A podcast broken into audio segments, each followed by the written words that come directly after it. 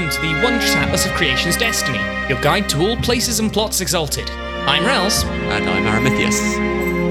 and just before we get started here, you can email us at wondrousatlas at gmail.com if you have any angry letters or suggestions to send to us. Ledaal. Spooky Ghostbusters. Not quite Batman, but they wish they were. Let's go into the themes. And the big one, if you've taken a look at any third edition book, is the Shadow Crusade. You control F the Shadow Crusade through any Dragonblood book, and it's most of the Ledaal section. There's a lot that can be done with it, but you as a ref have to kind of make a lot of choices about it that the books don't really give us. Yes, because it's a bit bizarre because part of it kind of feels like it's public knowledge that the Shadow Crusade is a thing. And it also feels like it's quite covert in how they do it and how they go about it. And so, kind of balancing out that knowledge of what the realm has is all, more or less a conversation that you need to either have with your players or decide yourself as a storyteller. And that will have an impact on how House of the Dial impacts your games because either they are just your occult fixers and you can use them if you have sorcery problems or artifact or manses or whatever as we discussed in the lore episode as their bread and butter and income but if you know that they are kind of consciously looking out for anathema and always hunting them down and having very much an open crusader vibe about them then that's going to change how they engage with the other houses to quite a degree Yeah. And it's basically a case of even if you don't have a PC as a Ledaal in your game, I should say, you kind of do need to make this decision if you're going to have House Ledaal feature at all, because it does change whether or not they are the sort of noble dark crusaders that they want to present themselves as, or whether you have to, as a ref, basically just make them dreadfully mysterious about everything. Yeah, I don't think that that kind of mysteriousness really suits them too much because I, I mean I kind of see them as kind of stoic maybe, but Mm. not the ones darting off into strange corners and arriving at meetings soaked in mysterious blood or something. Yeah, it's more I sort of see them yeah, as the sort that will go to your vague little political meeting and everyone's talking about how to tax the An-Teng silk industry and then they just slam a fist on the table and leave to go stab a ghost without saying anything because they think you're all wasting their time. Yeah, pretty much. So to go with the Batman analogy, I think my choice for Ledaal is what would happen if Bruce Wayne was actually public about being Batman and was potentially seeking funding from the city to help him do that. I don't know whether that's a theme you can sort of run with. I mean, it's certainly something that Ledaal will try and do when it, going with the other houses, emphasizing the threat of the anathema and everything that that entails, or the threat of various other supernatural things going around, which as a ref you can kind of play with and say, well, is this actually a threat? Is this just Ledaal being Ledaal? Kind of playing up that uncertainty as to whether or not it's worth bothering with. Yeah, it's the whole while you sit here pontificating and prevaricating, we fight the real monsters bit. yes, absolutely. I almost think the books kind of make them a bit too noble in it for my liking. I think you should probably give them a bit of a chip on their shoulder about how the other houses aren't taking it seriously enough. And second edition kind of mentions that. Yeah, absolutely. And kind of making them a bit weird. I mean, in the lore episode, we kind of played it off as, oh, they're just the ones who aren't much fun at parties. But if they are going to be so focused and so dedicated, that's going to have an impact on how they play out socially. Particularly if you're running things in a high school, the Ledaal ones are going to be the ones that aren't quite sure how to interact with everyone else and aren't going to be making the connections that they need in dynastic life, which is going to hobble them later on. So if you're dealing with Ledaal NPCs, they won't be well connected, they will be looked down or they will be looked at a little weirdly unless you have actual freaks within the house like Ledaal Kes who can manage to get that level of celebrity and notoriety to actually bring them into realm society proper. I raised the one exception, of course, for the high school game Ledaal being the standard outcast nerd. If you're in the heptagram, I can kind of imagine them being quite popular there, which is where most Ledaals are, let's be honest. Even if they don't become full sorcerers, I think that's the place Ledaal would want to send them because that's where you'll find out what you need to know. That's true. Either that or their own place in the scavenger lands. Yeah. Oh, that's that's a high school game and a half, frankly. Right there in the in the slightly slightly illegal. Well, not, not necessarily illegal. I don't think the realm has any rules that you can't set up Hogwarts. It's the not quite above board magic school hidden in the place where realm people aren't supposed to be. And that one's a lot more customizable, so you can pretty much make it into whatever you will. So if you are going to do a Ledaal game where you are looking into preparing them for high school and preparing them for the rigors of the Shadow Crusade, then you can set it there and pretty much make it your own. Whereas the heptagram does have its own way of doing things. I mean, it's looser than most of the other schools in and of itself, but it's still got its own strictures and its own connections to the realm that Ledaal's own school doesn't have. And notably for Ledaal's little school in the Scavenger Lands as well, your players don't have to all be magic nerds for it, given that it is also the place that they base all of their Indiana Jonesing around the Scavenger Lands out of as well. Mm. So if you have a player who's really dead set on wanting to be a, I was say big man with big sword, but above average sized teenager with above average sized sword, you can still have that there because they will also be training you in how to break into tombs and nick stuff. Yes, that's true. You will have all of that variety there, but that also kind of leans into the idea of making it a mono house game, which Yeah. you will have to have a particular type of player for, I suppose, or a particular number of players. If you've got two players, I can imagine it being a relatively easy sell.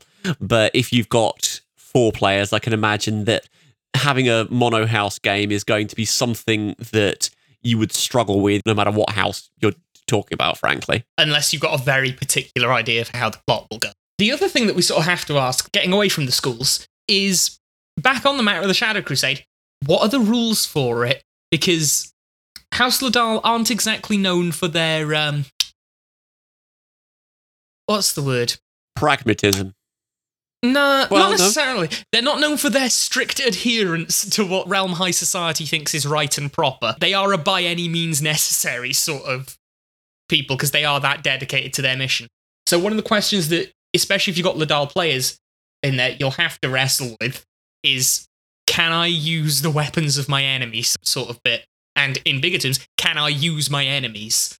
Because especially if you're based in or near that manse in the scavenger lands, Great Forks is right there. And sure, Immaculate Tradition probably says you shouldn't go and ask the gods and all of the exigents and all of the other wacky exalts around Great Forks for help, but it's right there. And you're fighting the real monsters.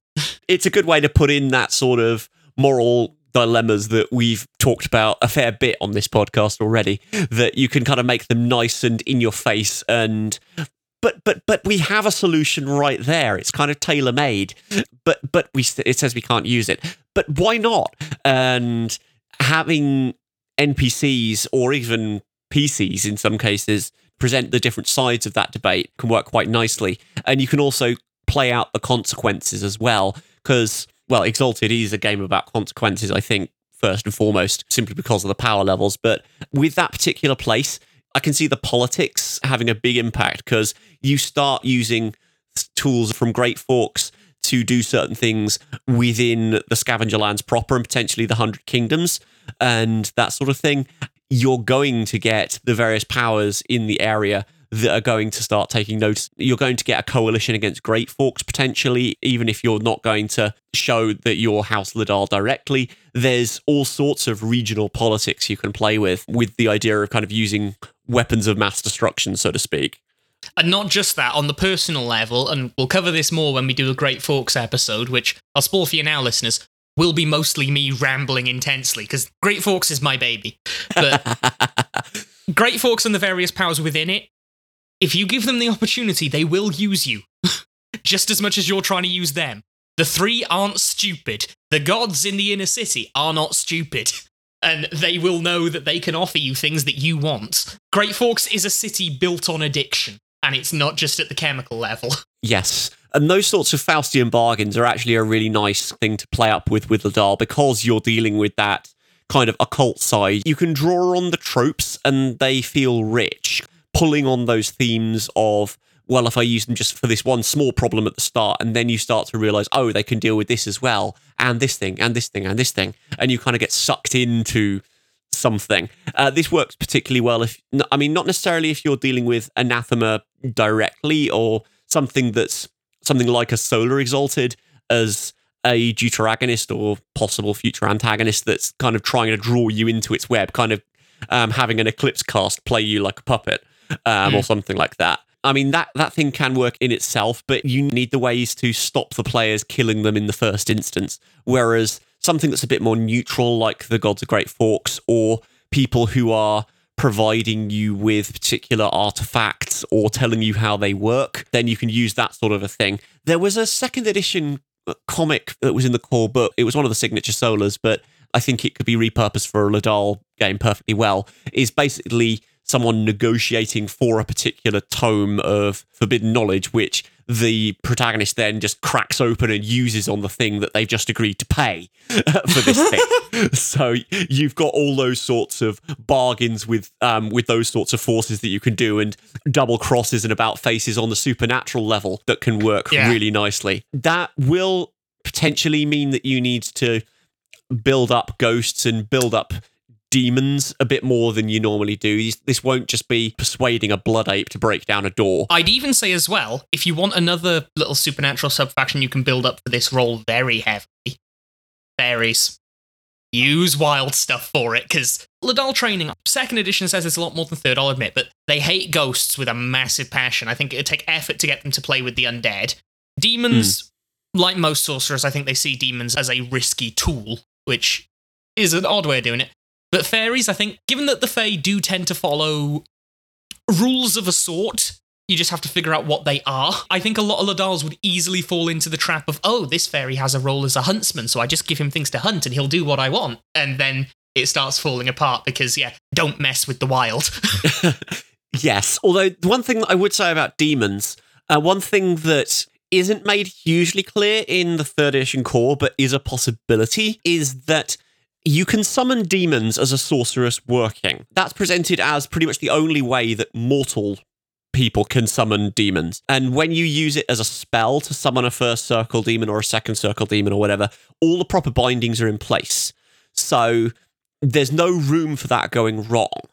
So, what you can do as a storyteller is present them with problems where they need the demon above the level that they can safely bring them in. So, you have to bring them in via a working, which is perfectly doable. And you think, oh, yeah, this is fine. But you can start introducing caveats and little ways that the demon can work around it. And you actually have that proper Faustian back and forth in a way that you can't in the way that the summon demon spell is presented. yeah. A Ledaal game, even if none of the players are proper full sorcerers, if your game is going to be categorized as a Ledaal game, it's going to feel like a magic game, more so than the rest of Exalted, because this is Ledaal's area. And so you really, really do want to get into the sort of the problems with magic. It's what I'll sort of happily recommend uh, in the obligatory referencing outside media thing that you want to go and sort of read your John Constantine comics, you want to go read your Dresden Files stuff, because the setting's completely different, but the same, you messed around with magic that you shouldn't have, and look what happened, is very Ledaal. Yes. Although I would say that if you are going to do that, you need to do your foreshadowing. You need to Yeah. be clear on what your rules are in your head, Yeah. and so that you can show them so that the players don't feel that they've been cheated when things go south. Because otherwise, you're going to end up with players with hurt feelings. You want to treat it as, again, with, with the rules of it, like you sort of said there, it's like, you let them summon a demon with the powers they've got, and then you make it clear you can go above, but that's taking the safeties off. That's, I think, all the real groundwork you need to do at the players there is like, you can do this much, Mm. and it's safe, and it will work pretty much exactly as you think it will. I can give you a lot more without having to pay XP for it if, if you just want to take the safeties off. because most players most players will take that carrot. Mm.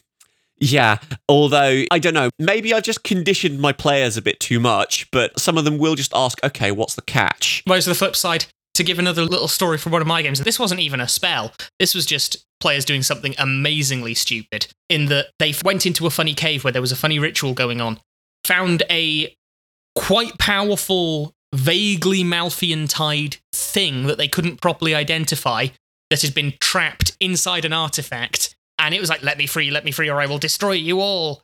And it was very clearly just in a box. One player, no, we should just bury this thing so that it can never do anything. The other one, the sorcerer, I'll let it free. It might owe me one later. And then he just let it free and left. yeah. Oh dear. players do not necessarily think about the problems because that one wasn't even offering them anything. He just did in case, oh, I can maybe call it in later. Yeah, it's fun when you've got players that will occasionally just do things for the heck of it because they can see what chaos it could cause. And occasionally you'll get ones that will do that and you'll have no idea what on earth they were thinking. Why would you? If you dangle something that sounds like it could be an upgrade, you don't even have to hide the fact that there's going to be problems with it. A lot of the time, players will take it anyway. yes, that's the thing. I'm quite upfront with my players about okay, give me lots of material. I will use it against you. Past that, we'll get back to the magic problem because, as you'll notice, this is the crutch of Ledaal. But the other big thing you can play with is religion. And there's lots of immaculate things. And I think if you're doing a religious game with Ledaal, you'd almost want either another player in the party to be, or if not, put an NPC in there of House Mnemon. You want that contrast because that's the two approaches to the Immaculate Faith. Either that or it depends because I know that you're very much behind the idea that House Ledaal know the truth of it, so to speak, and the reasons for the Immaculate Faith. I'm a little skeptical about how widely known that is. Oh, yeah, no. The upper echelons probably only have it, but. So you can potentially do that as almost a personal journey within a Ledaal character. That you will have a Ledaal who is absolutely believing this is the cosmic truth of the universe then they can see how and why as it sort of all falls apart. It will require a bit of intricacy, and I'm not sure that you could necessarily pull it off with a player who doesn't already know the truth.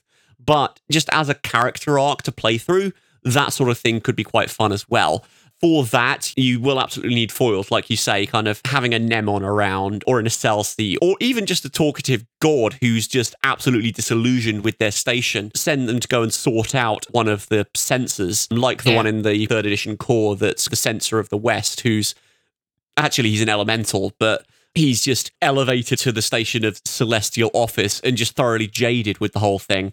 And so just kind of introducing that side to the characters and giving it some emotional weight rather than just making it a plot point. It's really as well sort of the the reason I sort of, sort of Mnemon, but having a triangle of a Mnemon, an Iselsi, and a Ledaal is also very good for this. When we have our Immaculate Philosophy episode, you'll get a lot more of the thoughts on this. But the way that different people in the realm approach their sort of faith with it, because it's Ledaal, I almost see them as seeing it as a functional tool. Like, this is our remit to hunt the monsters, this helps us do it. Whereas people like Mnemon, I think they're a lot more your village priests. Yeah. That they might not even necessarily believe in much of the mystic side of it, but they're like, no, this is good. It helps people live a righteous and upright life. And that's the point. And then someone like the Iselsi, who's just like, I've got nothing else to hang on for. Yeah, and you can have all sorts of different kind of personal shades of devotion, even those three archetypes. It's just yeah. a really, really nice way of building it through. And if you're bringing Ledaals in, I think that sort of function and learning the role that it plays in stabilizing stuff is going to be a key part of it. I mean, Ledaal Immaculatism is going to be much closer to The Exorcist than anything else. It's the idea of, oh, this stuff actually has power. This actually has a point, and that sort of revelation for the characters.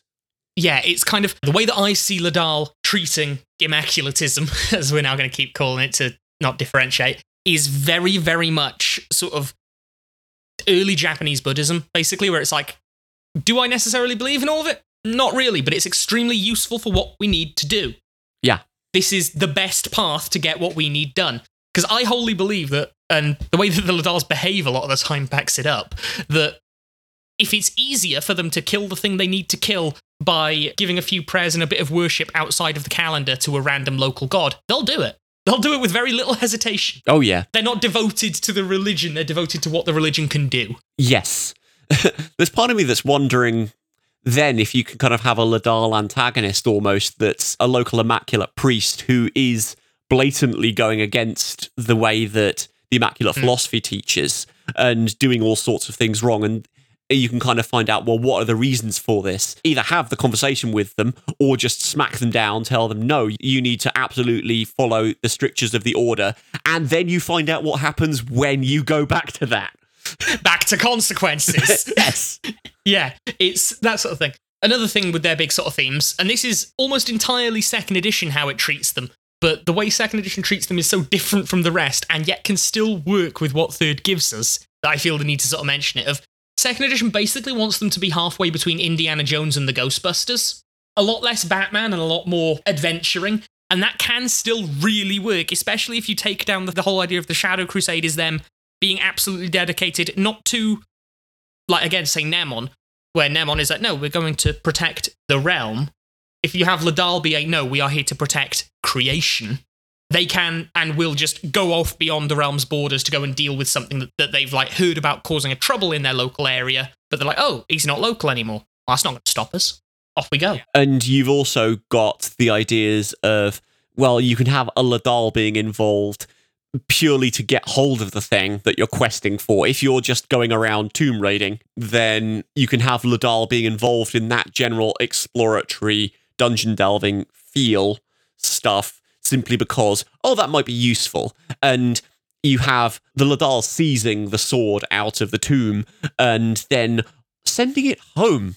At which point, any non Ledaal is going to be a bit, huh? It's how they treat those artifacts and, and the reasons for going on those sorts of quests, which are the thing for, for Ledaal and why they're involved. Not this belongs in a museum, but this belongs in our vault. yeah. Another big theme you can sort of go with it that I really do like is you can almost get, and for the World of Darkness players there, a lot of the stuff they mention in the Hunter books, basically clean and clear, of the Ledaals that get, and this one's maybe deuteragonist, maybe straight up antagonist, of the ones that get a bit too obsessed with the hunt and a bit too obsessed with the job, and the ones that it's almost the. I don't want to call it workaholic because that mundanes this fantasy a bit too much, but it is that one of the one that even other Ledaals find a bit creepy because he's sitting there sharpening his knives, thinking about ghosts. Mm. yeah, and you can kind of play with the idea as well how far is too far back to that thought of mm. idealism versus and, pragmatism, which is one of the key questions of Ledaal at this point in time. And what kind of damage does this crusade do, not just to like other people, but to the people engaging in it? Yes. Exalted is a game where you can play around with themes like PTSD and the like, and Ledaal is one of the houses that's most amenable to that, I think, because of what they're going up against. But clear that with your players first before you go into that, because that can be either something that they are not equipped to roleplay properly and will end up ruining the mood, or that they will take too personally and it will be something that's upsetting for them. Yeah, it is again just for other games that aren't exalted that you can try and steal the tone from. It's like I said Hunter earlier. You can also almost go, especially if you have them be genuinely out of their depth with what they're going up against, because I imagine Ledaal frequently are because they poke around in places they don't really know about. You can almost go a bit Call of Cthulhu with it. I was going to say, yeah, uh, Ledaal is the place where you kind of go cosmic horror for at least a realm exalted. I mean, you can go for the um this one, when we get to an Underworld episode or an Abyssal episode or something like that, we'll talk about it in more depth. But a Ledaal finding a place where you can hear the whispers is entirely a sort of thing that they will end up getting into. Uh, the whispers being. So the big super baddies of the underworld are the Neverborn, things that died that shouldn't have, and that in fact can't. And they talk to people, and most of the time they just talk to ghosts, so that's not a problem. There are some places in some Shadowlands where you can hear them. Random thought. What if the oracle in Arjulf Prefecture is whispering from within a cave and is the voice of the Neverborn? Oh, that could be it. That that, that kind of does sound like a thing they were setting for, frankly. I don't know whether it's something that is definitely the case, but it would be something that's very, very on theme with Ladala's investigating that oracle, kind of setting that up as That's why they don't let you in. yeah, There's only a select few who have been very well trained that can hear it and not go a bit funny. I can see that sort of a game being that a shepherd gets in or something. Someone who is entirely unequipped to deal with that sort of thing ends up kind of stumbling in, gets spoken to, is now a prophet. And you're going to have to futz it a little because there's no indication that communing with that sort of power would necessarily bring power to the person themselves. Or it could just be a case of they get put down in the initial thing, and as you cut them down, they get made into an abyssal. And you've got a longer arc for the route for an antagonist there, with potentially genuine grievances and a proper peasant rebellion on their hands. That could work really nicely. What, what, Why, why are you doing this to the big angry abyssal warlord? You stabbed me. the way I'd say we do that, especially the longer term, I'd almost say you have that thing with just the peasant who goes a bit funny and starts preaching things that Ledaal can't allow to be preached. Yes. And he gets executed. I'd almost say you do that very early and then have a secondary villain for a long enough time that the players will probably forget it as a relatively minor arc until he comes back. Because that then lets the players be in the right mindset as people, as the characters would be, of when he starts acting really aggrieved by them personally because they ruined and ended his life. Like, who are you? Shall we put a pin in this and actually do this for our maker game later? We shall. Audience, we have now just changed the script mid recording. yes, yes, we have. The other one that we do have to go for. We've mentioned a bit of the consequences of messing around with magic things. The other one, again, a bit of second edition that you can really easily put in, and it, it actually adds a lot to the moral complexities of Ledaal. Second edition said a load of them had demon blood. Third edition mentions nothing of it, but that adds a layer to the complexity of them morally that I really quite like. That Mhm. by their own rules, they're the problem. Yes, I can absolutely see that. And you can have antagonists that have legitimate beef with any good Ledaals that you're playing here, either as a player character or as a sympathetic NPC. It depends on what your players want to play and where that goes. As in, if you have a Ledaal PC, then that can be a kind of a personal journey for them to discover what their heritage was and how their ancestry worked and what that means for them going forward. If you have it as an NPC, it's going to be one step removed, but you can still have that same journey. You can have the players going through and investigating. It's going to be a slightly different take because if it's a player character, you've already got that instant level of empathy and no, we don't want to kill this person. If you're doing that with an NPC, you're going to have to build that. You're going to have to have them get to know this person and have them see what good works they're doing and move on. And then you have them steadily uncover stuff about what that means and how they kind of function as a person. And but they're doing all this good work but there's demon blood in there. Something could go wrong. Is demon blood enough to mean that they deserve to be killed? All those sorts of questions can come out especially if you do also have a bit where someone that isn't Ledaal, perhaps even just a mortal who has that problem, does go villainous. And then you Yep. play for the players who might be from the other bit of Ledaal or just might be low enough ranking that they're not told, then slowly find out, oh, there's demon blood in Ledaal. We need to find them and take them out. Oh, oh, oh god, it's nearly half of us. And it's that uncomfortable thing of family versus duty, which is very, very leaning into every sort of story source that Exalted loves. yeah.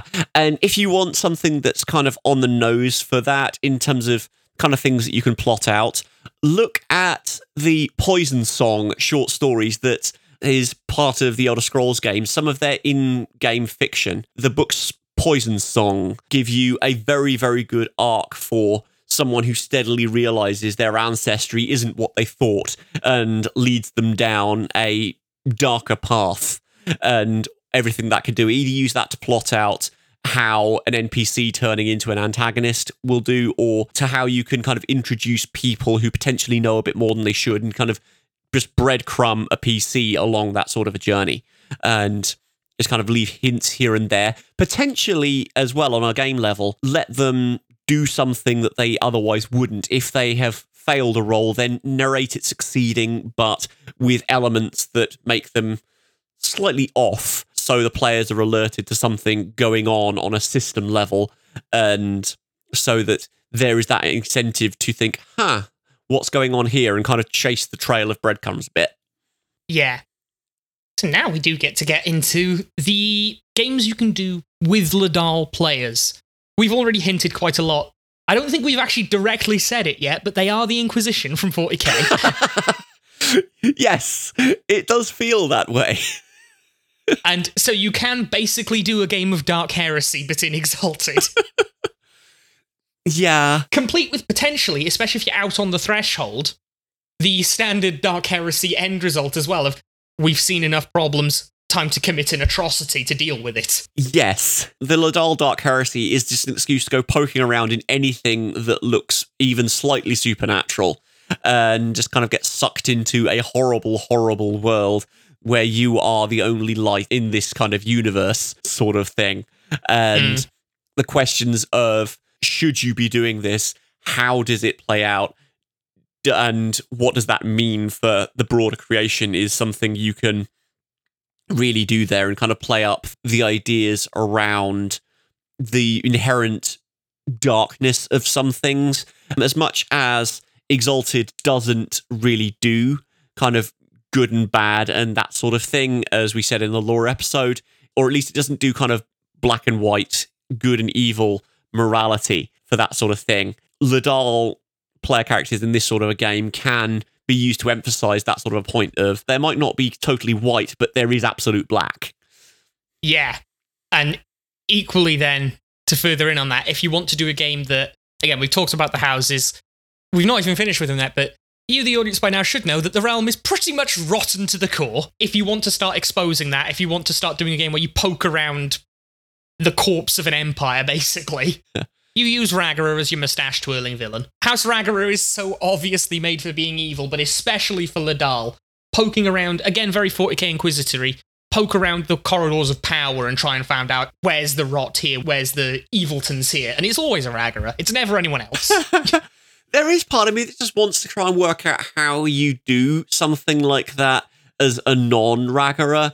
The idea of just to go for the Elder Scrolls idea that it always seems to be the Altmer that muck around summoning Daedra. It's never anyone else, and the kind of the reasons as to why that is. And they shouldn't be. They should be sort of the ones that are good and noble and striving for perfection. The ones that you don't think would be the ones. The ones that you can't imagine being the demon summoning ones are generally the characters that kind of stick in your head, kind of the Quirrells of this world, to use a Harry Potter reference. So if you can build up unlikely villains and giving them reasons to have those sorts of relationships and build up demons and that sort of thing. I mean, I can think of a few outside of Ragara who could be used for it as an actual interesting subversion for it. I could see, not with demons in this case, but playing with ghosts. I could see Nellens being in on it. I could absolutely see Nellens just using ghosts as extra cogs, and it's that sort of thing. But you do need to basically find. You give a character with power and authority and propriety a reason to do something dodgy and magical, and then you have the players try and figure out, wait a minute, what's going on, and uncover them. That's sort of the crux of the realm game there, and you can use that to basically poke at all of the ways that the realm is kind of falling apart. And this does sort of segue into the fact that for most Ledaal games, sorcery is going to be, even if none of the players can do it, sorcery is going to be a major plot point. Because Ledaal likes poking around with magic. Yes. And you can see why people would use it. And even if it's right down to Ledaal Q saying, now pay attention, 007, and giving you some artifact or other that they don't quite explain how it works, and just getting you on board with how Ledaal uses sorcery and kind of the Ledaal machine as well. And kind of making that sort of feeling a bit more prevalent is one way of doing it as well. And if you have a Ledaal sorcerer, I mean, it will depend quite a bit on your players, but they will have a very different attitude to sorcery than most other houses. For starters, sorcery leads to social ostracism in the realm, and being a Ledaal leads to social ostracism within the realm. So you've got that kind of parity and you've got that dual outsider status, but you've also got the idea of this is something you use, not something you get into in a way that other houses just will indulge the person in the corner. Yeah, it's kind of why I'm almost thinking a really good villain archetype for Ledaals is probably actually going to be the sorcerer who gets into sorcery, quote unquote, who makes being a sorcerer very core to their identity. And it's the whole, why don't you get this? You know how they treat us sort of bit. Yes, that you could really play up the kind of the social side thinking about that. Yeah, it's the two outsiders on either side of the fence sort of thing. Then the next thing that you do with Ledaal as well. It's ghosts. You're, you're Ghostbusters. And that can be local ghosts. There's a point that, frankly, a young Ledaal dynast, like I'm sort of talking fresh out of high school, there's a non zero chance that some of your day to day is, oh, people in your family's lands are complaining about a haunting. And the house would be like, okay, let's see how good you are at dealing with ghosts. Go deal with that haunting. All the way up to, it's time to bully a Death Lord, which second edition said they kept trying to do, which will never not be funny to me given the power gap. There's always a default when talking about using the Death Lords as villains for people to say use the Mask of Winters because he's the nice generic Death Lord. I don't think it works for Ledaal for several reasons. One, power, again. The Mask is a necromancer, and he's a very, very, very good one. even the best Ledaal sorcerer isn't lighting a single candle next to what he can start doing magically. But the other one is location. He's based in Thorns, we know this. Any problem you have with the mask, I think it's kind of semi universal amongst the Exalted fan base at this point on how you deal with the mask, and it pretty much always involves getting a very big alliance together and throwing a very big army at him with lots of magic. The realm can't really do that in Thorns because of where it is. And Ledaal, who doesn't even get to speak for the realm like some other houses could, really won't be able to pull it off. Because it will kind of end in a uniting the scavenger land sort of game, which under a realm banner is not likely to happen. I'd almost say if you want to put it in the scavenger lands, and Ledaal have reason to be in the scavenger lands, they have their Hogwarts there. You use Walker in Darkness as your villain, and that gives you a lot more subtlety to play with as well, because he Okay, he suffers from massive changes between editions, but the one that I like for him is that he's your Faustian bargain Death Lord. He's the talking one. He tries to cultivate an image as the friendly Death. Yeah, the one who you can negotiate with and send emissaries to and that sort Yeah. of thing. Whereas the mask doesn't really do that. He just kind of He's a tyrant. sits there and is ominous and there's kind of the rolling tides. And the only way I can really see the realm as a whole taking down the Mask of Winters is if you have the realm civil war and end it very quickly. And have the winner decide that the mask has to go. Yes. Oh. You could have that be a part of a plot for a Realm Civil War game of a how do we prove to the houses that I am fit for the throne? Raise an army, let me take out what you've not been able to for the past few years. Under my banner be it. I actually used a similar plot to this in my game, not for the realm, but for someone trying to take over Lookshy, and it worked. Yeah, although with Lookshy, that's a bit more doable. it's one city, but it's the case of proving your right to rule through might. yes. No, and that would absolutely be a thing that some of the houses would want to pull off properly. If things ended quickly enough, We did mention House Ledaal does want to play friendly with House Cathak and does want to try and put Cathak Cainan on the throne. this is true. Emperor Cainan proven to the other houses because no one really hates Cathak. We established this in the Cathak episode where the diplomacy section was just kind of like, "Uh?" no one has a beef, but no one really likes them. I think that's a way that Cathak could win enough friends to let there be a Scarlet Emperor of, behold, we're marching the legions forth, we're taking back Thorns, with the Ledaal players here basically being the, come on, come on, we can do this. Look, you've got your magical kit. We found you an artifact that releases true sunlight as a beam to deal with ghosts. Like you said, Ledaal Q. But you, as the players, have to go and fetch the toys to be Ledaal Q. Yeah, that was my thought. If you're doing that sort of a game, you need to have the players be something relatively pivotal, either as the deal brokers or you have them, well, doing fetch quests, but doing pivotal fetch quest that will have multiple Yeah. parts and will have some crafter somewhere assembling all the bits, which is also how you can bring a Ledaal crafter into the whole shebang. You can even also use this as a whole bit of the how pragmatic do you want to be? You found a freaky solar crafter based in a tower who will make you this ghost busting weapon, but it's a solar. You're not supposed to work with them, but they're very good at it. And that again can be a very, very sort of political angle of you can do this, you can pull it off. You, wow, you can really pull it off. You've got a solar backing you here. But if anyone ever finds out, then the whole thing will fall apart. it jeopardizes the whole project. The next point that we've got in our little list here, and I'm pretty sure this was written in by me, is just the phrase "magical Scooby Gang?" Question mark. Well, that's your general kind of monster of the week thing that you do with Ledaal PCs. You have them go and hunt down stuff and have them find things and then bring them back. And it's not necessarily just unmasking the person in the costume, but you can kind of act as your lawman going in and basically breaking down ancestor cults in the threshold and bringing in enlightened realm governance in inverted commas and that sort of thing. Or you can have them just going down and hunting for ruins and sending them home and that sort of thing just to bring artifacts into it. Or you can just have them as a kind of a spidey senses in another type of game.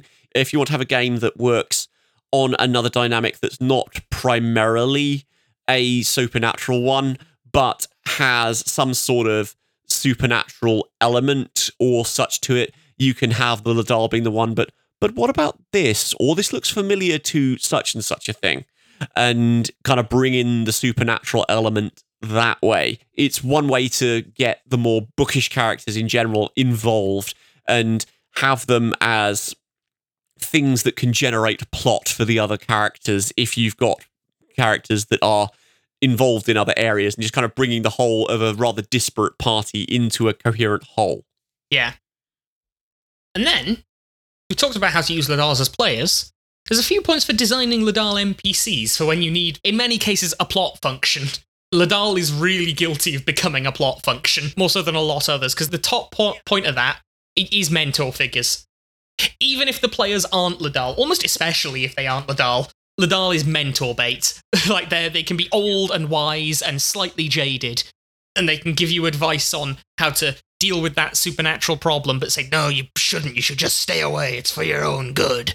And that whole bit. Yeah, you could also, it's almost a gap of kind of filling in if you've not got it in your party, because if you've not got players that will bring a character that can bring in some kind of lore or mystery to it. The thing that's generally given in films as an exposition machine, that's absolutely now you shouldn't run them in a role playing context because everyone gets bored if you start expo dumping. But have them kind of act as a framing devices to say that, right, this is why you're doing a thing. It might be that what you're doing is not really particularly mystical or spooky or whatever, but it can kind of tie into larger things and have the Ledaal figures give reasons and the why to particular types of mission. Yeah. And they, they often will be monks or, as I like to keep calling them, nerds. Um, they scholars, scholars. That's the proper word. Come on. It might be, but then again, equally, I can't see them writing a lot in many cases because Indiana Jones is not necessarily a scholar, but he is definitely a nerd. And Indiana Jones, I'd almost argue, could be a signature Ledaal. Yes. Uh, for for the for the Ledaal that goes against what you might initially think, like that sort of swashbuckling adventurer Tomb Raider sort. Lara Croft could also be a Ledaal.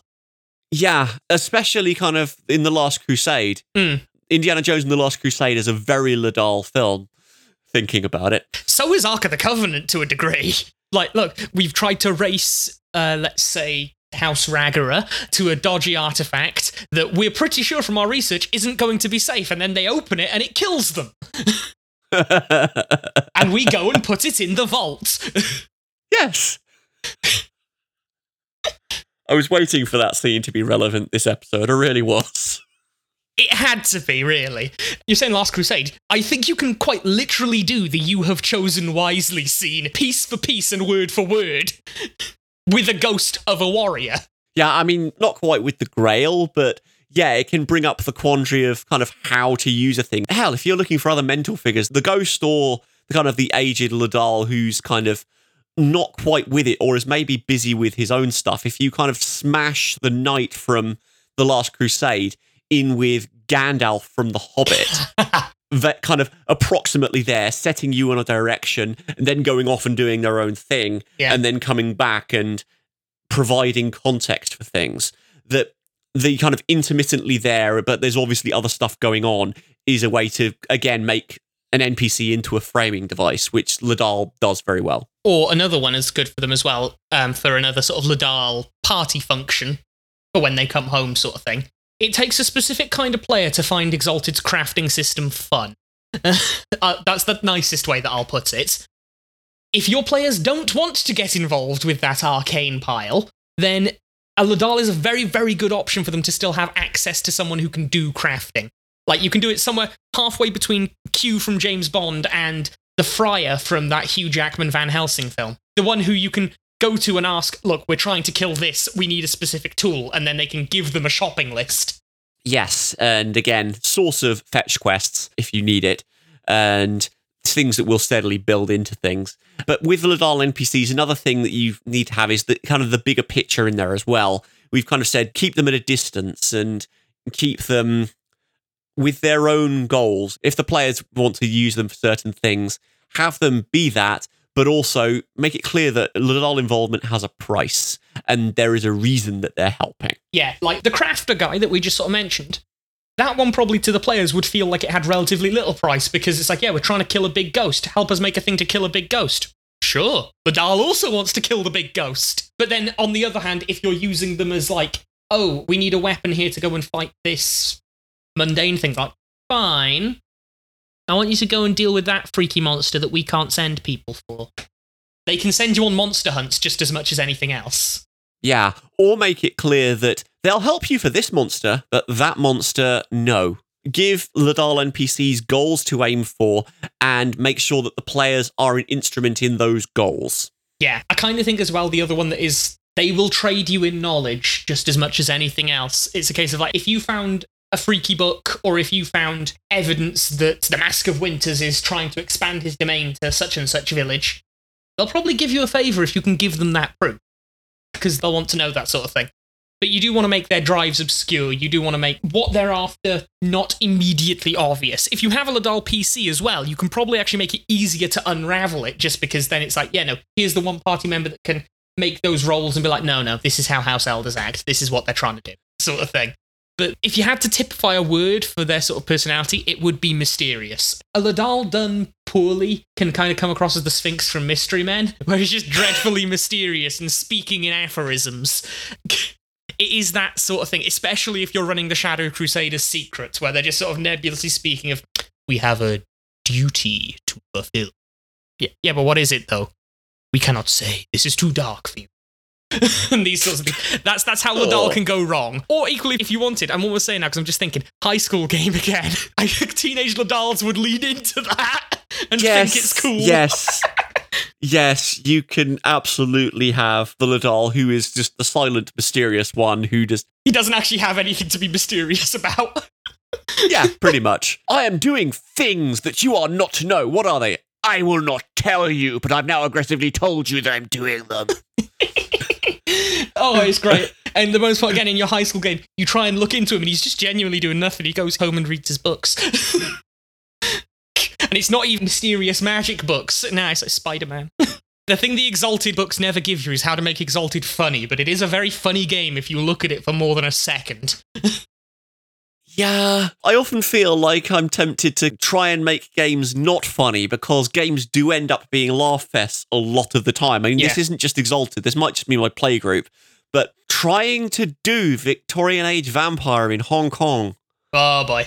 and there are still laughs most sessions, as in fits of, the table goes, Yeah. and it's just, huh? It's the thing of I come into this, as I've sort of said several times with all the references, I come into this from the 40k fandom, which, you know, that the darker and more mysterious the setting's trying to make itself, the funnier the fans will make it. And that's kind of how I've ended up approaching Exalted a lot of the time. We then get into the plots that you can do in their prefectures. We talked a lot about their settings, and we do want to be a podcast about the setting. We just kind of have to talk about the people first so that you know who's in there. Ledaal's prefectures have a lot of interesting little things going on for them that make them really good bait for a game that Ledaal isn't involved in at the party level. Because a lot of the things going on there, you can argue, oh, House Ledaal knows about this. But you, as the randos going in, don't. And that'll make it interesting. It's not necessarily using House Ledaal as a villain, but definitely using them as a feature of mystery. Yes. The kind of Ledaal as a thing to hang stuff off is very, very nice. And because they are quite so, well, on the Blessed Isle, they're actually quite cosmopolitan in various ways. They have lots and lots of inns for other houses that quite a few of the other houses don't generally because their position isn't quite so assailable as Ledaal's is politically, which is quite nice. Yeah, you can do your game in Arjulf City if you've recently watched Medici the Magnificent on Netflix. We talked about this in the lore episode as well. Arjulf is so close to just being a Renaissance city state. You could put, I in fact encourage you to put a nebulous crafter making cool, funny artifacts as a Leonardo da Vinci XP. Yes, but the thing that, that drives me with with Arjulf is the sort of the politics, though. there's so much going on in there. But as you say, it's it is kind of the Italian city states because everyone was sort of deciding who was going to be the the main ruler for Arjulf. But now it's a Ledaal appointee. That's pretty much mirroring Italian history, kind of moving from the communes to the signoria. And from that to the monarchies as well. I'd argue almost, given that it was the town appointing it, they probably were in a signoria situation, and then it's the again to go Florence because I'm a Florentine at heart. It's when the Medicis come back and declare themselves kings, is when Ledaal starts appointing who's in charge. Yeah. And so you can kind of look at the way that history evolved and the way that they're all kind of stacked together and the way that the politics kind of plays its way out as a way of Mm. pitching a game around who gets to govern Arjulf. And there's a lot of non political stuff that goes in there as well, because with that particular period in history, uh, particularly the, the alliances were very well known. And so it took external factors to kind of shift things and make sure that your Guelphs and your Ghibellines weren't at odds or that one particular side was dominant over the other. And then all of a sudden, oh, you've got the Holy Roman Emperor coming in, sort of thing. And so there is so much you can do with that to kind of upset the political balance rather than just necessarily sitting in a room. I'd almost encourage that sort of game as well. You almost want to push a bit from setting as the books and make it as compared to where the books give it, where the Realm Civil War's going to happen, but not tomorrow. You kind of want to make it right on the edge. So it's the case Hmm. of you're really not sure. Basically, to make it so that you can't forget this is a city in the realm, because tonally, Arjulf does veer away from a lot of the other Isles towns quite a bit, because it is very, very Mediterranean. It's that sort of thing where you make it a case of who wins this doesn't just matter for, oh, look, now who's in charge of the city. This could actually have a very, very big impact on the way everything starts falling out. Yes, and kind of my in for that within the Exalted setting is getting House Pelops involved Oh, yeah. because one of the big threats for that city is House Pelops blockading the place. Yeah. You get Pelops involved, get Mnemon involved, you get Ragara involved. He's down there enough. I'd almost say you'd want to have, even though it's nominally a city and a dominion that is Ledaal's, you kind of want the different great houses, maybe via proxies, to straight up just have people trying to run and take the city to them. Yeah, no, that absolutely makes sense. And having the, the figure of who the mayor is potentially as your kind of win condition for the game, but the indicator for who's in charge and kind of how the game is progressing. I'm straight up seeing actually a Mnemon Savonarola, for use of a better term. We talked about before how the Immaculate Order likes to do what it wants via uprising and peasant revolt. That sort of thing of mm-hmm. like, as the game's getting more tense, as it's not sure who's going to win, the Mnemon one, who is probably even more in with the Order than Ladala, just getting the peasants to come full pitchfork and torches for this will be an immaculate city, blah, blah, blah. Yeah, I can see that working as well. And another place for that sort of thing, all right down to your kind of your lowest level games completely is the kind of the are your old docks areas. That kind of wretched hive of scum and villainy as either an agitator within the broader city politics or just a source of things that you couldn't get elsewhere or something that is where your villain is hiding out sort of thing. You could use that as the old docks, actually, in the political one. I love this because Pelops is one of the few houses I have a hard time painting as evil. You can use that as sort of Pelops' stronghold, where they have the sailors and the dock workers because, yeah, it's Pelops. And you can have the thing of like, no, they're doing dodgy stuff as well. Because the key thing with that sort of game is you have to make sure that there isn't a good guy here. they're all awful. Yes, and make the choice for that sort of thing thoroughly self-interested in a sense of what can the circle get out of it and potentially use that to play the players off against each other if they're up for that. Yeah. They may not be, but if they are, then that's the perfect opportunity to set up different interests and kind of play them. Yeah. That's in that sort of a way. given that you said circle there, sort of not not half. I was just thinking for a second. If you're not dragons, that game becomes infinitely more interesting because then that also adds in the extra layer to it of you might not be trying to make anyone win. You might just be trying to stoke the fire. Yes, absolutely. I mean, that could be an absolutely fantastic Lunars game thinking about it. Yeah, and it's the case of if you actually get rumbled. For once, it's one of the cases where getting rumbled doesn't necessarily mean the end because it can be, oh god, we've got rumbled. We're gonna have to flee the city, and then a Ragara just quietly approaches you and says, "I can make this disappear, but I need a favor." Or you just jump in the river. Yeah, that too. I like the idea of trying to make the Ragara mafiosos as well as everything else, because if we're making this city Italian, the Ragara mafia is obvious. It's about family. I love it. I've got to do it now. I'm afraid I've got to make a Ragara mafioso. Yes. And when that is done, we will post that up to the show's website.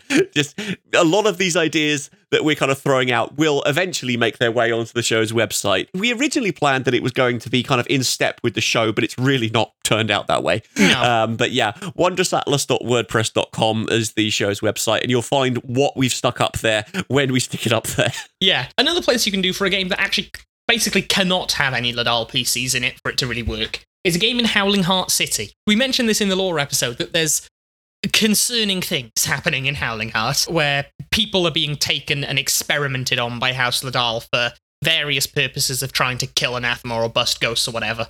You going in there as anything that isn't House Ledaal and just sort of what? How would you react if you saw people being snatched off the street and never seen again, sort of thing? And then when you dig, it's like, oh, they're probably dying in horrible ways for magical experimentation. And then you get to chip away at the paint further and discover, oh, the Shadow Crusade is a thing. Chip away at it further. Oh, House Ledaal thinks this is absolutely necessary, otherwise we will be overrun. And it's again that question of where does your morality lie? Yes, and for that one, I think you kind of put it in the stages there. That almost needs to be the one where the Shadow Crusade is something that's obscure and isn't quite clear as to what it is. Because you can also potentially, with Howling Heart, also directly involve the Wild Hunt a bit more and kind of bring them in as to someone who is kind of conveniently making sure that nothing else is quite happening and everyone is kind of getting moved out the way and that sort of thing. And but but why? I mean, the Wild Hunt is clearly there to investigate threats to the realm and stuff. And these are realm citizens being snatched up. And it's that sort of thing. You can almost, in fact, do a sort of opening in medias res of the party traveling to Howling Heart for whatever reason, and they get to see sort of like a Wild Hunt party drop an anathema with remarkable ease because of some funny toy they've got. And then it's the slow realization of, oh, that's what they make there. Well, that and they've also got the Shikari training ground in the prefecture. So you've got all sorts of little vignettes that you can stick in of the wild hunt and give them a reason to be interfering with you. But you do have to make the players see, because I think the moral outrage versus necessity is going to be a real core to that. You do kind of have to make them see of like, yeah, no, the wild hunt is still, for a certain value of good, good. Like, that was a big scary monster there, and they dealt with it like that. But the cost for dealing with it like that is civilians getting experimented on. Yeah, and it can also, in theory, lead into a broader conversation of the wild hunt's place in the realm and that sort of thing, because the wild hunt is getting now chronically underfunded and that side of things. And it's the case of having to resort to stuff like that. Yeah, exactly. It's mm. the case of, well, if you can make sure that this thing is actually funded and actually working as it's intended, then you might not have to have people horribly sacrifice them to make the Philosopher's Stone or whatever. Yeah. I mean, I'm almost seeing the case of like Nellens or Ragara, one of the wealthy houses, in the players there, just so you can get the thing of like, but but why would you do this? Because of you, sort of bit. Yeah, you can absolutely see that. It's a game about outrage. then we go to Incas Prefecture, where you're playing whack a mole with House Iselsi. That's kind of necessary there. Of you can have Ledaals here, or you can have non Ledaals here. It'll just be the case of going into the prefecture. Why is everything like being run terribly and falling apart here? Oh, there's an Iselsi. Quick, take him down. Aha, look, we caught one. We took him in. This is great. We found a criminal. Uh, Oh, oh God, there's more. Nothing changes. Yeah. just carry on. Yeah, you can approach it from all sorts of angles there because there is just so much going on with Incus. I would be curious as to quite how much you involve the Order early on, is my thought there. Hmm. Because the heart of Iselsi, particularly in Incas Prefecture, is the Immaculate Order. And so leading breadcrumbs to the monks being the heart of it would be the kind of the beat there. And making different Iselsi appear doing different things just to make sure that there's no real hint um, that they're tied to one particular structure. I mean, it depends on quite how much you want to have them uncover the Iselsi as a thing, but encountering them in all those different contexts can also give them an idea of what Iselsi's vendetta is about. You can get little different pieces of the puzzle dispensed via different NPCs that can be dispensed with. This is the point where having disposable antagonists is fine because there are so many of the blighters and you kind of realize you've walked into the lion's den sort of thing yeah. I think you'd want to stretch out the hunt for the first one so that they think, oh, yeah, this is important, this is big. And then things just carry on and they keep keep doing it. And then it gets a lot quicker that you're dealing with them after that. But also, when you want to up the stakes, instead of having to go somewhere where there's more dangerous stuff, it just becomes you catch one Iselsi, and the house is like, nah, they were probably stupid and deserve to get caught. You catch two, you catch three, four, five. Then you get eyes on you. Then you're a problem. Then you wake up and there's a bucket of blood left next to your bed with some fingers in it. And you look and they're not yours, and that's worse. and it's the thing of the house trying to actually scare you off at a point when you start becoming difficult. And then if you don't get scared off, they start coming for you. And it's how you can go from the whole, ah, look, we're solving mysteries to what's going on to that slow transition into not just we can't deal with this because there's too many of them, but I don't think we can deal with this and survive, where it starts getting scary. Yes. or if you want to make it into a Ledaal game where you're tied to House Ledaal, you don't necessarily need to have everyone be House Ledaal born and bred, but you can do things with marriage alliances and people who are brought in to serve with the army for various reasons and that sort of stuff. But you can almost have it as sort of tower defense and the case of, right, make sure that particular resources are secure and working and functioning properly. Restoring the whole prefecture would be quite a long campaign, I think, but working to make Imkas prefecture a functioning and good Ledaal prefecture would be a superb long term game, I think. Yeah, Heck, I'm almost seeing actually the party there. I can see a way that this party works being, again, assuming two or a multiple of two. Ledaal stroke Ledaal affiliated, Mnemon stroke Mnemon affiliated. And it's the uncomfortable thing where at the start it's like they've got beef over the religion, like we said before, but then when they realize, no, no, this is a problem, look, we can agree on dealing with this, especially because you will have to interface with the Immacupope. Yes, you will have to deal with the Mouth of Peace and deal with any and all Iselsi stuff in there and all of that sort of stuff. So there is a good lot in that. Yeah. Uh, you can do stuff with the Blue Star Festival, which we talked about before, which is basically the enormous religious festival that turns a city into a crime den for a while, where all the gambling happens and all of the shady stuff happens because, yeah, transitory population and all that. Yep. For reference, that is in Tuchara, which is basically just a place that's absolutely chock full of entertainment places and nice little gardens and stuff. It's lots and lots of occasions for beach episodes, I feel, with that one. Yeah. Kind of everyone taking mm. their ease and kind of dealing with all of the fallout from a festival. Yeah. Or equally, any story that, were it in a modern genre, would be set in Vegas. Yes. It's that sort of thing of everything's party, everything's gambling, everything's bright and colourful if you're doing it during the festival. And oh, something's going wrong, and equally, when the festival ends, everyone will disappear, so you're not really going to get a chance to catch them unless you catch them now. Yeah. And that kind of frenetic pace is something that's good for very short term defined games in terms of actually kind of the micro storytelling of that one you want to have people making decisions quickly, assign time frames to everything, make sure that people realize that, oh, if we screw up with this, we've lost it. And that they've got to think, how do we use a limited resource here? So that they can't just sit back and chess master.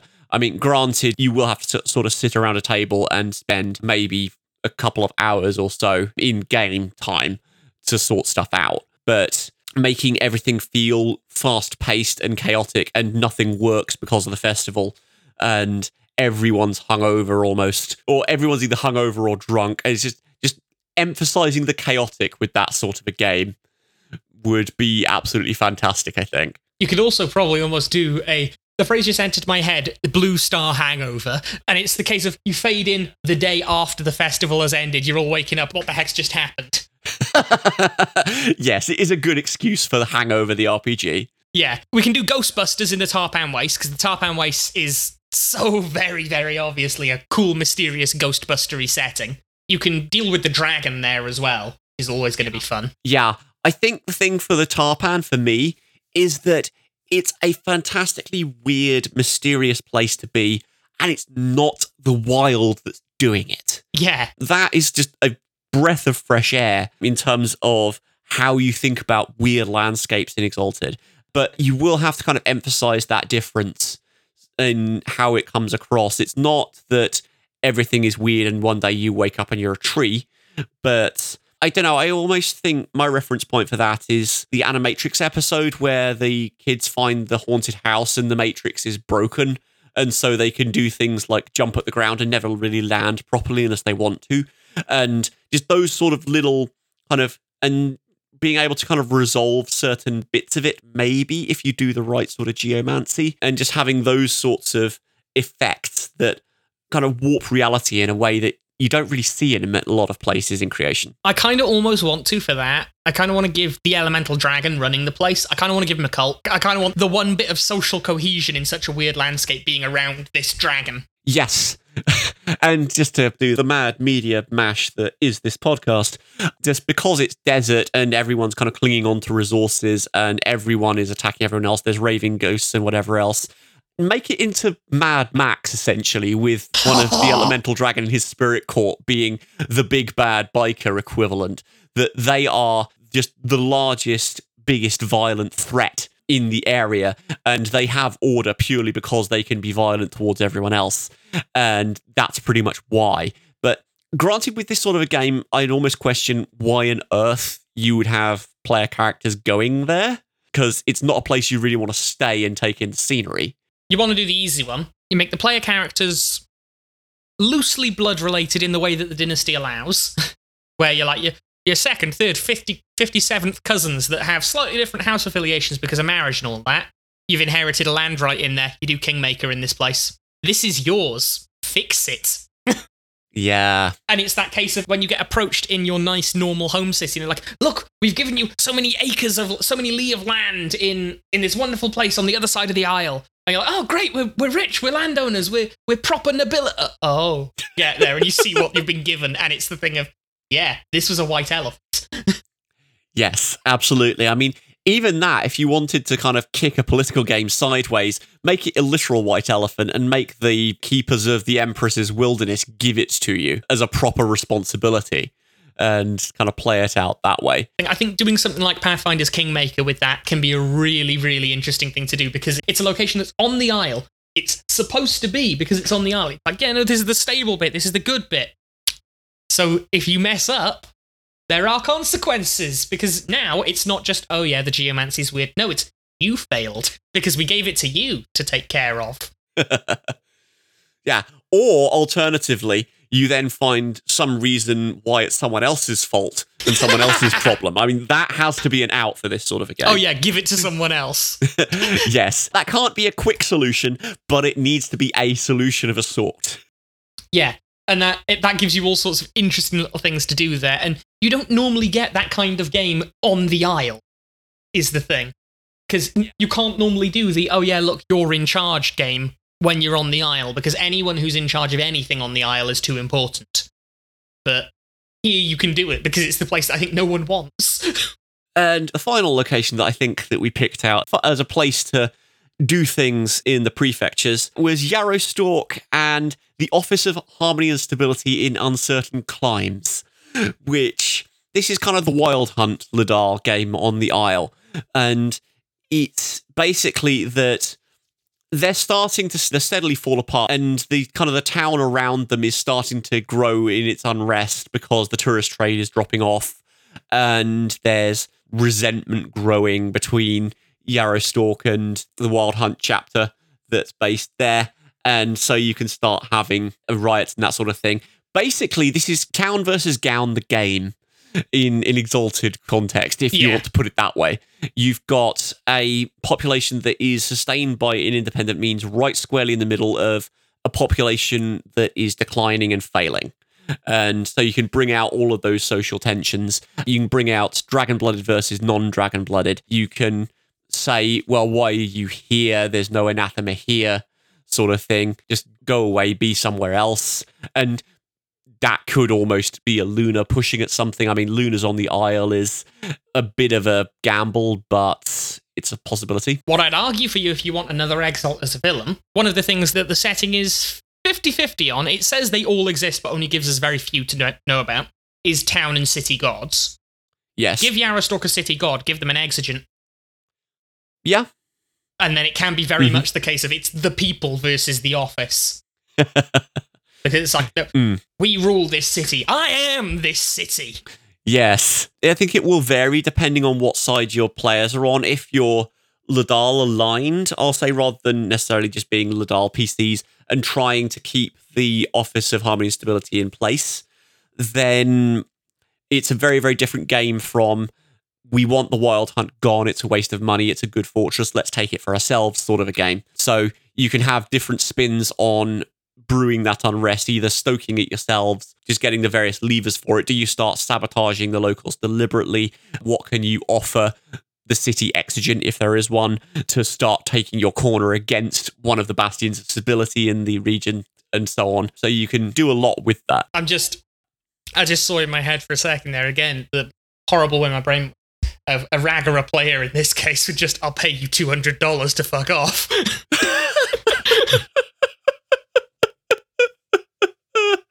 Oh. Which, for an exigent, that's a deal you can usually make with them.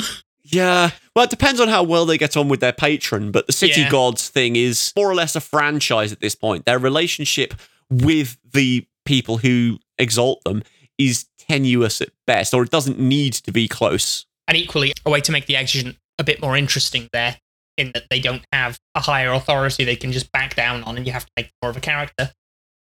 Gods don't always survive making an exigent. It can burn them up completely. And so if the city god is basically like, yeah, fine, I'll give up me because they don't listen to me, they know how to deal with gods. But you, you they can work with. Save the town, sort of thing. But yeah. With that, we now get to our maker game that unless the editing cuts it out completely, you will notice we basically came up with earlier rambling. yes. Which, in the few minutes since we came up with it, I have decided to name, for us, it was Mars Day. If you haven't gone and seen Street Fighter the movie, do so, it's funny. It's not good, but it's funny. Better. Good Um, qualifier. that yeah. um, Mars Day, for reference, is a day of the week because we got an exalted days of the week system, and they're silly. yes. Yes, they are. But Sunday, Moon Yes. Day, Mars Day, Mercury Day, Jupiter Day, Venus Day, and Saturn Day. Anyway, to recap on this, this is going up against someone who is influenced and increasingly empowered by the Oracle in the northern cliffs of Arjulf Dominion. Just to recap, the Oracle is a voice that just comes out of a fissure in one of the cliffs in the north of the Dominion, supposedly visited by the Empress, which, if you know the various stories of the return of the Starless Empress, that leads even more into how this particular plot's going to go. It makes it potentially scarier as to what it is, frankly. Yeah, absolutely. Because it's been associated with corruption and that sort of thing for a good while. There's potentially also a reason for Jarul's corruption. But basically, your setup is that your players come along and they are. Well, your players are sent are sent in to put down an active revolt, maybe, or do we? How much do we want this to I be? I wouldn't A, say active revolt at the start. I'd say at the start, you can probably be Arjulf natives, frankly. You can know the city. And you're either Dynas who actually do properly live there, or or you're there for work or whatever. And it's just the case of you catch peasants rabble rousing as peasants are wont to do. Some person calling himself a prophet. You're Ledaals. You might not be an all Ledaal party, but at least enough of you are Ledaals to get the whole thing, or immaculate enough to get the whole thing of, no, that's heresy, come on. And you take him, turns into a little fight. He's just a human peasant. You give him a pathetic stat line so that maybe this can even serve as a tutorial for combat if one of your players hasn't played before. has a pathetic little stat line so you can just take him out like that. And you're dragons, and he was a peasant doing heresy. There's not going to be any legal repercussion for this. And that happens. That's your session one. You then, for the next few sessions, go and do a different story for a while. And this is the key part because you need your players to basically forget that session one after a while. So you have them do any of the other little stories we've given, maybe a political article thing, maybe other stuff. Let them think, okay, this is where the game's going. That was just the intro session for the characters and whatnot. Then there's a rebellion. There's a rebellion happening. Okay, you'll get called in by the powers that be to try and deal with this rebellion because there's magic in the rebellion as well, which isn't good. There's ghosts and stuff walking along with the peasant armies. That's really not good. You maybe do your digging, maybe not. Depends on how you want to characterize this prophet. And you'll eventually find out there's an abyssal at the head of this. An abyssal who feels really personally wronged by. Your players probably initially think the realm. No, no, no. It's the players he has an issue with. And the reveal that comes as they actually dig into him more, trying to fight and deal with this rebellion, that because Abyssal and because Necromancers has the problem of, yes, you can kill the peasants, but then they get up again. Yes, and you start to have proper, proper kind of Shadowland sort of leaching out from the cliffs. And so you kind of have to put down this abyssal and whatever lieutenants it's sending out and have this message of sort of egalitarianism and and kind of almost a manifest destiny type message being set out because the message came from an oracle so you need to have words about the future and kind of a doom cult kind of feel to it You can even play into the fact that everyone knows the realms of war is going to happen. They're like, this empire is doomed. It will fall. In the future, there will be a land where there is no man and dragon. There is no living and dead. We will all be as one beneath the whatever the heck. That whole thing. You make it basically sound in a way that peasants will jump up to who have chafings with the realm in any way. And Mhm. he's rising with it.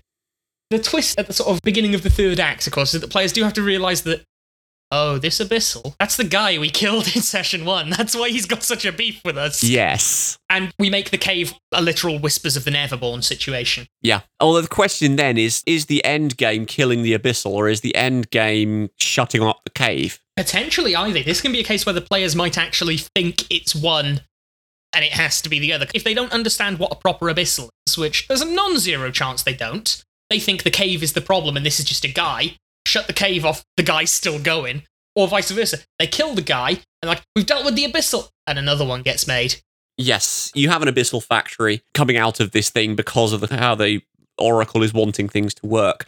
I've just realized where I'm kind of subconsciously drawing some inspiration for this from. The um, fighting fantasy game book, Portal of Evil by Peter Darvill Evans, if you know that one. Look up the plot for that. It's basically how this works, or how this is played out without the dimension hopping.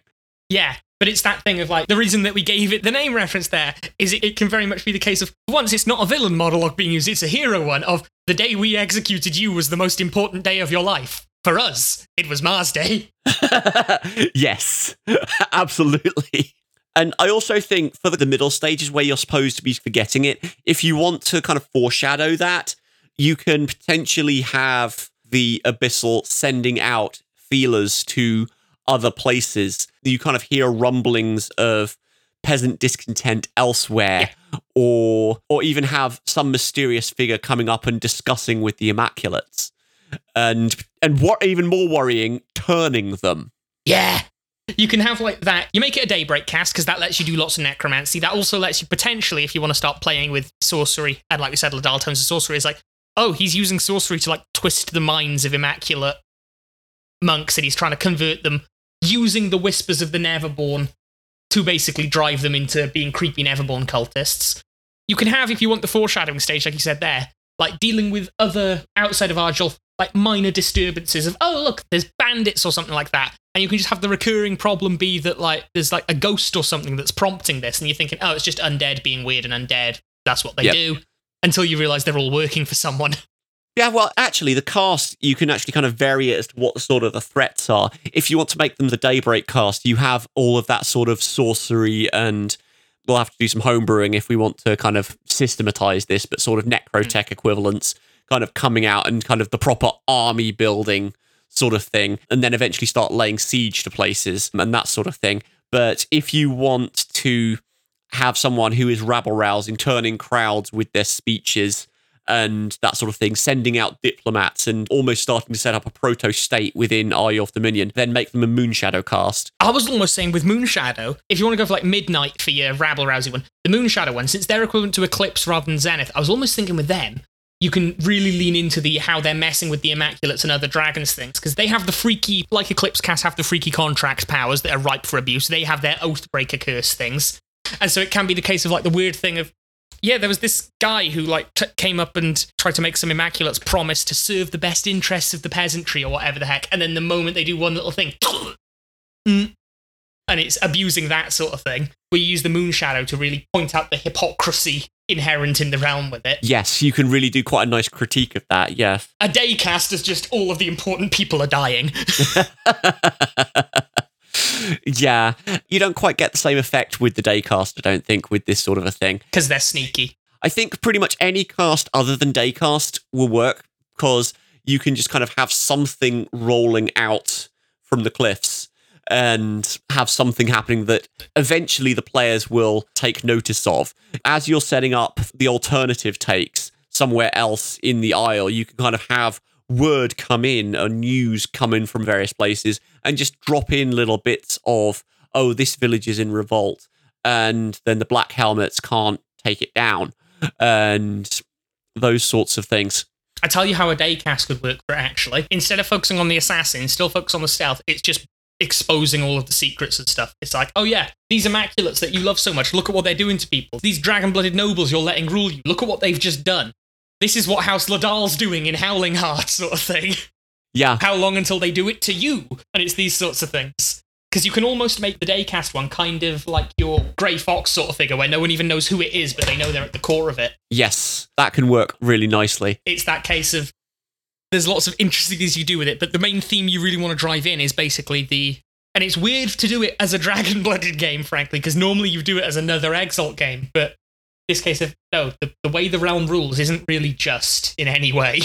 Yeah, and you kind of get the players asking, well, why are we doing this? Are we the baddies? Yeah, And what you have to do then is remind them, potentially by an excursion to the cave, because again, they might think, oh, the cave is the source of it, of we might not be just, but we're better than that. Yes, absolutely. And you can kind of take everything away from that. In terms of destroying the cave, you would potentially have to, if you don't have a sorcerer within the party, then you'd have to get someone else on board to do this. But sorcerous rituals to sort of block it off, and then some actual demolition work Yeah. to properly seal the place up, and whatever sort of cover stories you want to kind of make with that. There was You an earthquake. it, we saw the smoke. A very big earthquake. yes.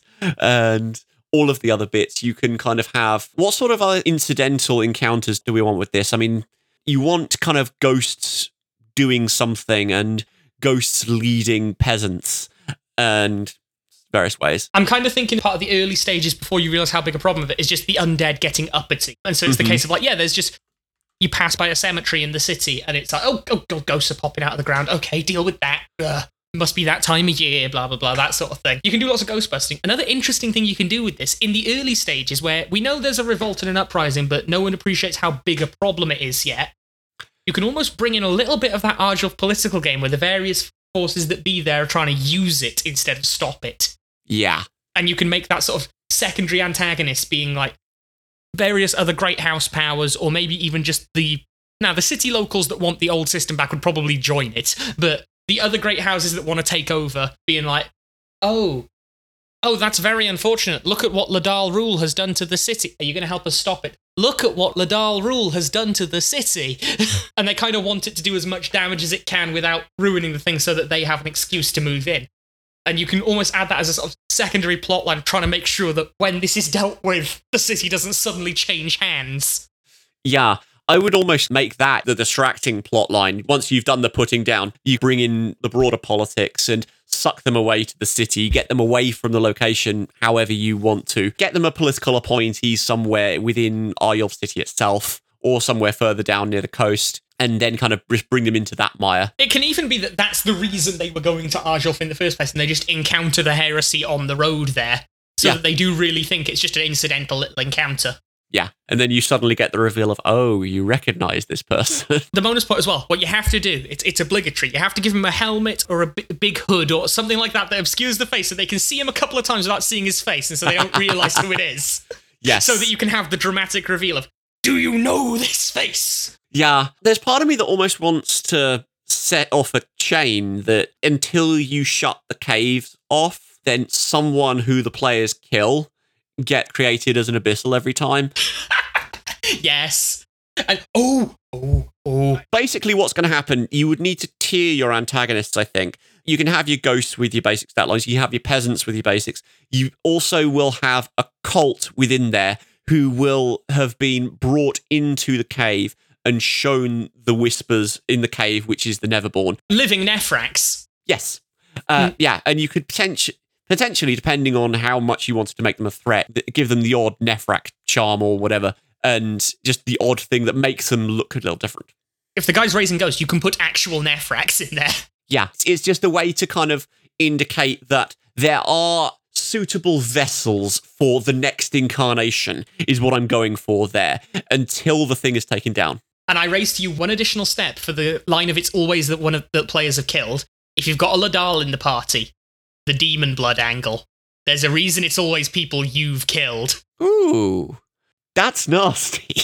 I'm trying to think how you would weave that in, because unless the players start asking questions like, "Oh, is it something I've done?" which is not something you can guarantee. No, but it's. I think the line that you do with it is this does require there to be multiple steps past the prophet. So again, like with the Iselsi thing, you make that the long-lasting one, and then other ones are quicker as you're dealing with it. But it's the case of you probably almost do want to get some support from other things, like a large, like the town town guards or the garrisons or whatever, or other dragons and stuff, so that you can see a couple of generations of abyssals, and it's always the ones that you've personally managed to drop that keep doing. So it gets to the point of no, this can't just be random chance, and it's not just dragons. And the way I'd do it, just because of how I tend to go with my player group, I tend to give the players quite a lot of information because I can rely on them to play it in character still, which may not be the same case for your group, but I would let one know just sort of quietly if they don't put it in at the character creation, be like, so some of the Ledaals have demon blood. That is your guy. And I think we make sure that the Ledaal knows they have this so that it's Mhm. not necessarily the other players asking questions, but as it's constantly over and over again, it's the Ledaal themselves being like, oh, oh, oh no, is this me? oh no. Yeah, that's fair enough. If you kind of purposefully breadcrumb it and make it that sort of way, and make sure that you've prepared what the faces and the appearance of these people are in advance. Make sure you've got that woven into Hmm. your fighting descriptions. Make a bunch of peasants. Just make a bunch of peasants. Yeah, but whatever you do, prepare it in advance Hmm. because you can say, "Oh yes, I'll make up a description on the fly," and then stick to that. Even if you can stick to it, you will forget at one point because of how these games work. You will get sucked up in the moment, and something else will go wrong. Make sure this is all prepared so that you don't have to think, and just to make sure that it's there. And it's this kind of problem as well. There's lots of little subplot lines you can add. We talked about the political angle. There's also the Immaculate angle, where not just will the Immaculate Order get upset because, oh god, all of Arjulf is turning into a Shadowland slowly, which no one's going to be happy with, but also the fact of it wouldn't be an episode of ours if I didn't start talking about Sidereals. The people behind the Order being, now wait a minute, that's Neverborn. Now wait a minute, they've got an in. No, no, no, no, no, no, no, no, no. yes, This is a problem. yeah, that's that's a lovely game setup. Yeah. See, this is why we've decided to improv them instead of pre-writing them. You wouldn't have gotten this insanity if we hadn't bounced the little ramble off each other earlier and then came up with this insane idea. Yeah. I oh. want to run this. Yes. yes, it will be so much fun. So, if you want to run this with your groups at home, and you do, send us an email at wondrousatlas at gmail.com or leave a review on this episode on Spotify or Stitcher or any of the other places that we've put this up on so that we Yes. can know how it went when you did it. Yes, absolutely. If you want to run all this stuff, or if you have any ideas for it, or as we're developing the things or whatever, please do get in touch. Drop us an email. We are at Wondrous Atlas on Twitter as well as wondrousatlas at gmail.com. And yes, we would absolutely love to hear from you. Any ideas that you've got for how these games are going to work, or just mm. anything that we're doing about the podcast in general. But yes, and that is, I think, going to be it for this episode until we get to House Mnemon. I don't like House Mnemon. Expect angry rants. Yeah, that one's going to be an interesting exercise in emotional control, I feel. Gaslight, gatekeep, girl boss, the house. Oh dear. It's it, it's it's going to be messy. please, please join us. It will be fantastic. Yep. But yes. But anyway, this week it has been the Ledaal. Thank you ever so much for joining us for, to crack open the Wondrous Atlas of Creation's Destiny. I hope you've enjoyed it just as much as we have. Catch you Bye-bye. later. Goodbye. Thank you for listening to the Wondrous Atlas of Creation's Destiny, an exalted podcast presented by Aramithius and Raelz. Check out the show notes and story seeds from this episode at wondrousatlas.wordpress.com. And if you have any questions, drop us an email at wondrousatlas at gmail.com. The opening music for this podcast is Traveling to the Blessed Isle by James Semple, and the closing music is Exploring Creation, also by James Semple. Both tracks are taken from the album Exalted Dreams of the Second Age and are property of Onyx Path Publishing, used with permission.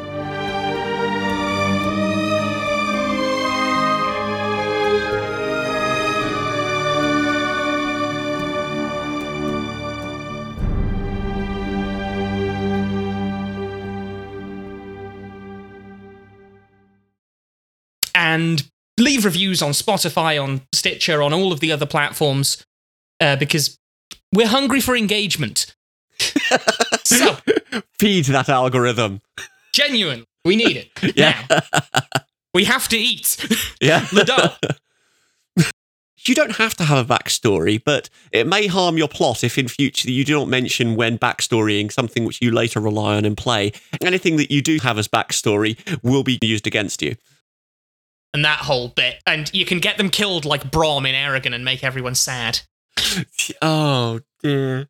Yeah. yeah, you you could absolutely do that if you want cheese. Ledaal Brom. you see that? You see that was smooth segue. That was graceful. That Yes, absolutely.